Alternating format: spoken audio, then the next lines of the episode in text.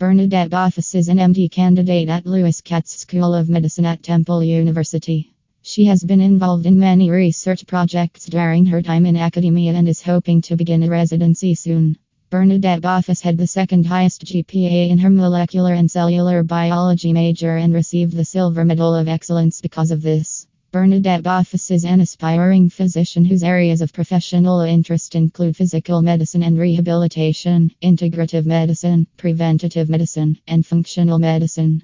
Bernadette Boffice understands the importance of networking and she is a prominent member of the Women's Networking Group in Philadelphia. She hopes to build lifelong connections with other members of the group. Bernadette Boffice has experience of working as a clinical assistant in a high volume private practice. The practice specializes in computerized gait analysis, medical acupuncture, biomechanical strapping, and functional realignment measures. Bernadette Boffice would like to her future career as a physician to focus on physical medicine and rehabilitation.